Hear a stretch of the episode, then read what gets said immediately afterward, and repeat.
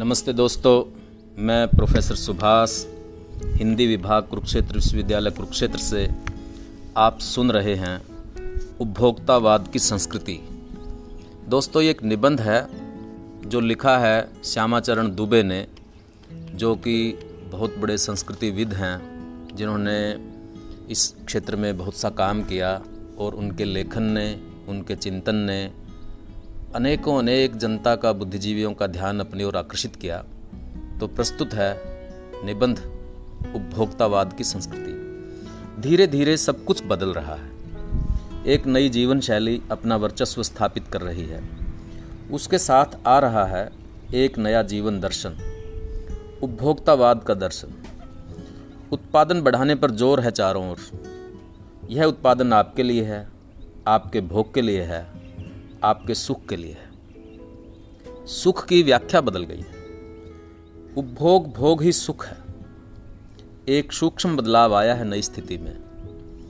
उत्पाद तो आपके लिए हैं, पर आप यह भूल जाते हैं कि जाने अनजाने आज के माहौल में आपका चरित्र भी बदल रहा है और आप उत्पाद को समर्पित होते जा रहे हैं। विलासिता की सामग्रियों से बाज़ार भरा पड़ा है, जो आपके लुभाने की जी तोड़ कोशिश में निरंतर लगी रहती है। दैनिक जीवन के काम में आने वाली वस्तुओं को ही लीजिए। टूथपेस्ट चाहिए। यह दांतों को मोती जैसा चमकीला बनाता है। यह मुँह की दुर्गंध हटाता है। यह मसूड़ों को मज़बूत करता है। और यह पूर्ण सुरक्षा देता है।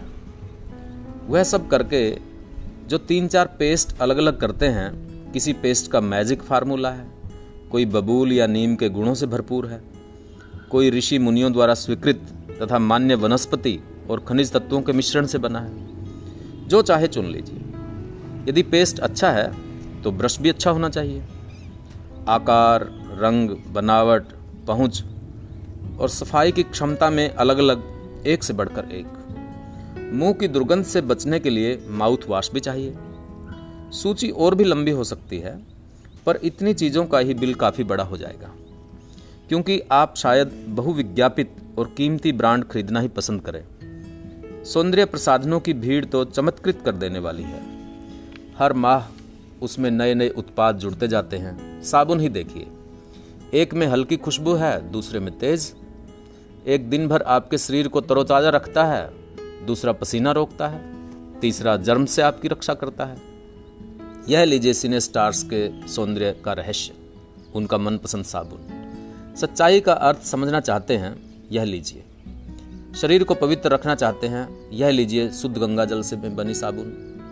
चमड़ी को नर्म रखने के लिए यह लीजिए, महँगी है, पर आपके सौंदर्य में निखार ला देगी। संभ्रांत महिलाओं की ड्रेसिंग टेबल पर तीस तीस हज़ार की सौंदर्य सामग्री होना तो मामूली बात है। पेरिस से परफ्यूम मंगाइए, इतना ही और खर्च हो जाएगा।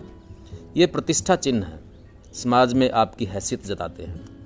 पुरुष भी इस दौड़ में पीछे नहीं है। पहले उनका काम साबुन और तेल से चल जाता था। आफ्टर शेव और कोलोन बाद में आए।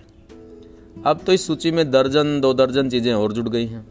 छोड़िए इस सामग्री को। वस्तु और परिधान की दुनिया में आइए। जगह जगह बुटीक खुल गए हैं। नए नए डिज़ाइन के परिधान बाज़ार में आ गए हैं। ये ट्रेंडी हैं और महँगे भी। पिछले वर्ष के फ़ैशन, इस वर्ष शर्म की बात है। घड़ी पहले समय दिखाती थी। उससे यदि काम लेना हो तो चार पाँच सौ में मिल जाएगी। हैसियत जताने के लिए आप पचास साठ हज़ार से लाख डेढ़ लाख की घड़ी भी ले सकते हैं। संगीत की समझ हो या नहीं, कीमती म्यूज़िक सिस्टम ज़रूरी है। कोई बात नहीं, यदि आप उसे ठीक तरह चला भी ना सके, कंप्यूटर काम के लिए तो खरीदे ही जाते हैं, महज दिखावे के लिए उन्हें खरीदने वालों की संख्या भी कम नहीं है। खाने के लिए पाँच सितारा होटल हैं, वहाँ तो अब विवाह भी होने लगे हैं। बीमार पड़ने पर पाँच सितारा अस्पतालों में जाइए। सुख सुविधाओं और अच्छे इलाज के अतिरिक्त यह अनुभव काफ़ी समय तक चर्चा का विषय भी रहेगा। पढ़ाई के लिए पाँच सितारा पब्लिक स्कूल हैं। शीघ्र ही शायद कॉलेज और यूनिवर्सिटी भी बन जाए।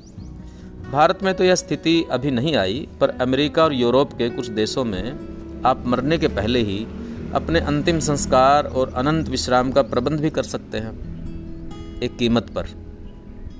आपकी कब्र के आसपास सदा हरी घास होगी।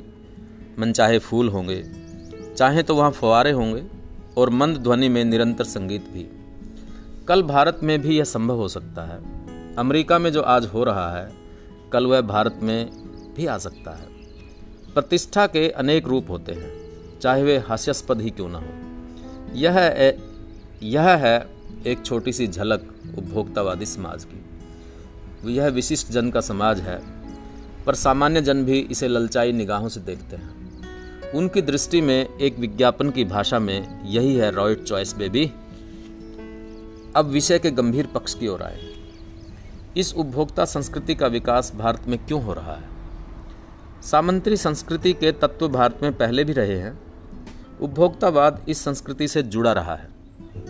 आज सामंत बदल गए हैं। सामंती संस्कृति का मुहावरा बदल गया। हम सांस्कृतिक अस्मिता की बात कितनी ही करें, परंपराओं का अवमूल्यन हुआ है, आस्थाओं का क्षरण हुआ है। कड़वा सच तो यह है कि हम बौद्धिक दास्ता स्वीकार कर रहे हैं। पश्चिम के सांस्कृतिक उपनिवेश बन रहे हैं। हमारी नई संस्कृति अनुकरण की संस्कृति है। हम आधुनिकता के झूठे प्रतिमान अपनाते जा रहे हैं। प्रतिष्ठा की अंधी प्रतिस्पर्धा में जो अपना है, उसे खोकर छद्म आधुनिकता की गिरफ्त में आते जा रहे हैं। संस्कृति की नियंत्रक शक्तियों के क्षीण हो जाने के कारण हम दिग्भ्रमित हो रहे हैं। हमारा समाज ही अन्य निर्देशित होता जा रहा है। विज्ञापन और प्रसार के सूक्ष्म तंत्र हमारी मानसिकता बदल रहे हैं। उसमें सम्मोहन की शक्ति है, वशीकरण की भी। अंततः इस संस्कृति के फैलाव का परिणाम क्या होगा? यह गंभीर चिंता का विषय है। हमारे सीमित संसाधनों का घोर अपव्यय हो रहा है। जीवन की गुणवत्ता आलू के चिप्स से नहीं सुधरती, न बहुविज्ञापित शीतल पेयों से। भले ही वे अंतर्राष्ट्रीय हों, पिज़्ज़ा और बर्गर कितने ही आधुनिक हों, हैं वे कूड़ा खाद्य। समाज में वर्गों की दूरी बढ़ रही है, सामाजिक सरोकारों में कमी आ रही है। जीवन स्तर का यह बढ़ता अंतर आक्रोश और अशांति को जन्म दे रहा है। जैसे जैसे दिखावे की यह संस्कृति फैलेगी, सामाजिक अशांति भी बढ़ेगी। हमारी सांस्कृतिक अस्मिता का ह्रास तो हो ही रहा है। हम लक्ष्य भ्रम से भी पीड़ित हैं। विकास के विराट उद्देश्य पीछे हट रहे हैं। हम झूठी तुष्टि के तात्कालिक लक्ष्यों का पीछा कर रहे हैं। मर्यादाएँ टूट रही हैं। नैतिक मानदंड ढीले पड़ रहे हैं। व्यक्ति केंद्रियता बढ़ रही है। स्वार्थ परमार्थ पर हावी हो रहा है। भोग की आकांक्षाएँ आसमान को छू रही हैं। किस बिंदु पर रुकेगी यह दौड़? गांधी जी ने कहा था कि हम स्वस्थ सांस्कृतिक प्रभावों के लिए अपने दरवाजे खिड़की खुले रखें, पर अपनी बुनियाद पर कायम रहें। उपभोक्ता संस्कृति हमारी सामाजिक नींव को हिला रही है। यह एक बड़ा खतरा है। भविष्य के लिए यह एक बड़ी चुनौती है।